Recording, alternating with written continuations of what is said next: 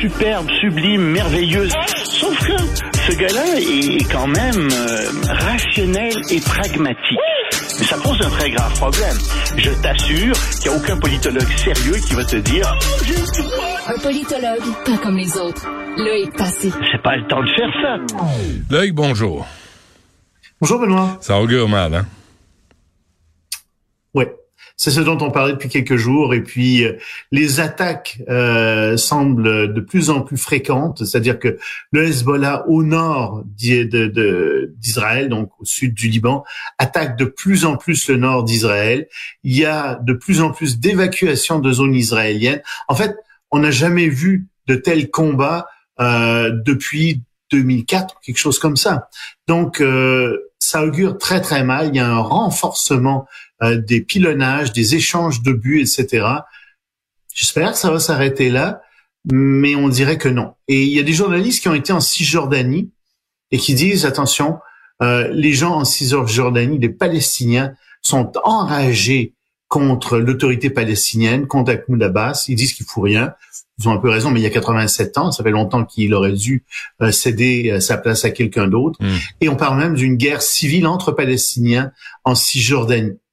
Et pendant ce temps-là, Israël bombarde maintenant le sud de la bande de Gaza, le sud de la bande de Gaza, où doit entrer, on espère sous peu, un convoi de camions humanitaires, pas beaucoup, une quinzaine de camions, mais pour commencer à soulager un petit peu la misère qu'il y a euh, dans la bande de Gaza. Donc oui, la situation est en train de dégénérer euh, et malheureusement, euh, c'est J'aimerais avoir de bonnes nouvelles puis te dire ah ben non ça va un petit peu mieux. Non non ça va pas mieux. Hmm. la situation continue à dégénérer. Puis c'est possible que le Hezbollah, je te le disais hier, que le Hezbollah voulait attaquer.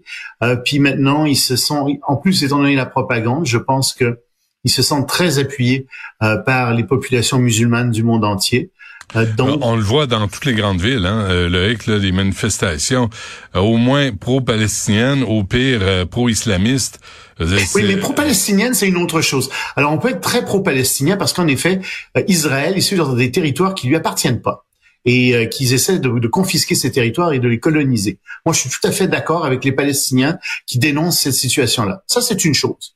Par contre, le problème, c'est que c'est que le Hamas, qui est une institution euh, totalitaire, politico-religieuse, islamiste, euh, soit devenu le fer de lance, le flambeau, le porte-parole des Palestiniens. Ça, non. Et la même chose pour le Hezbollah. Hmm. Ces, ces deux organisations veulent détruire complètement Israël et littéralement jeter à la mer les Israéliens. Alors, tu as des gens qui disent non, en fait, c'est de la propagande. En fait, ils veulent discuter. Ouais, ouais, ouais ce sont des islamistes, ils veulent instaurer un pouvoir totalitaire.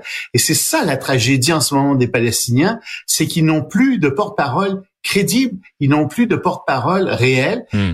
Il faut se débarrasser. Alors, où est la priorité? Si d'un côté, je te dirais, mais oui, je veux que les Palestiniens aient leur État, je trouve que l'occupation d'Israël doit être dénoncée. Mais d'un autre côté, le Hezbollah et le Hamas sont des organisations excessivement dangereuse dont il faut se débarrasser. Alors, quelle est la priorité? Ben, je suis obligé de te dire, c'est le Hamas, c'est le Hezbollah. Il Hmm. faut se débarrasser du Hamas et du Hezbollah d'abord et avant tout. Ouais. Euh, mais ça, c'est comme, euh, c'est comme, C'est- comme Al-Qaïda, c'est comme l'État islamique, euh, c'est comme l'herpès, ça revient tout le temps. tu peux pas arriver. Le problème, c'est que il y a beaucoup de gens qui ont le cerveau complètement lessivé par la propagande religieuse. Et quand tu te mets à parler de propagande religieuse, ils s'imaginent que tu essaies de les, de, t'essaies de briser leur foi, etc. Ça les rend encore plus euh, enragés.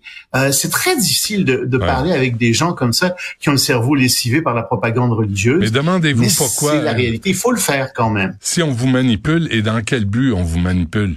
Tu sais, moi je crois pas à ça que tout le monde pense de la même façon, dans le même sens. Non. C'est insensé. Non, mais les gens ont peur aussi. C'est ça le terrorisme aussi, c'est faire peur aux Ouais, gens. ouais. Tu fais un attentat, tu commets un attentat, puis tu fais peur à des milliers, des millions de personnes qui osent Mm. plus bouger. Ben, ça marche C'est pour ça qu'il faut résister à ça. Ça marche en Ça marche partout dans le monde. Ça marche partout dans le monde. Ouais. Mais il faut y résister. Il faut dire, écoutez, malheureusement, c'est c'est épouvantable pour les gens qui meurent, mais c'est une petite, petite, petite minorité de gens euh, qui, qui subissent ça.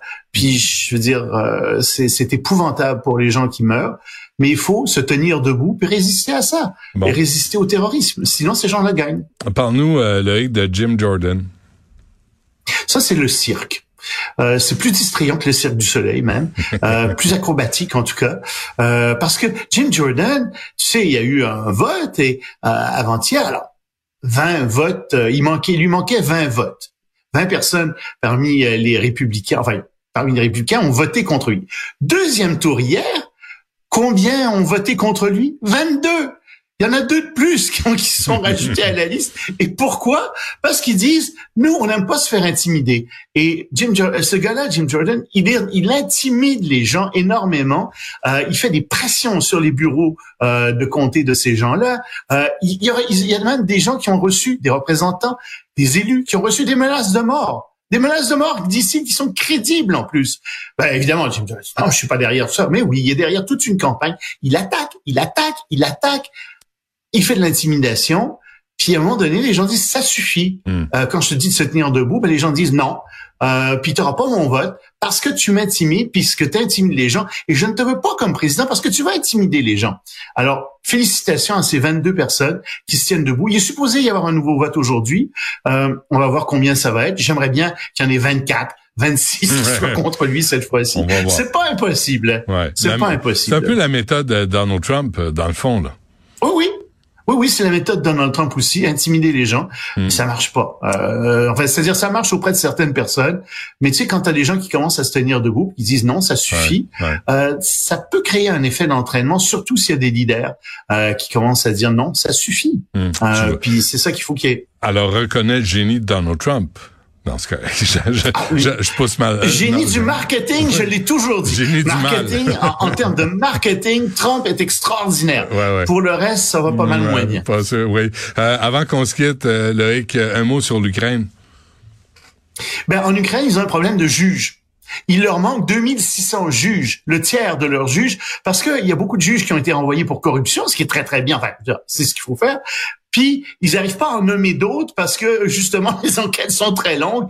2600 juges qui ont, c'est le tiers de tous les juges en Ukraine euh, qui qui sont pas là et ça va prendre des années. Alors, ça retarde toutes les causes et c'est un nouveau problème qui vient se rajouter à l'Ukraine, mais quand même, faut dire, les, les- les- le gouvernement ukrainien essaie vraiment de nettoyer le système de justice et d'avoir des juges honnêtes. Et pour ça, ben, je pense qu'il faut le féliciter. Très bien. Loïc Tassé, merci. À demain. sérieusement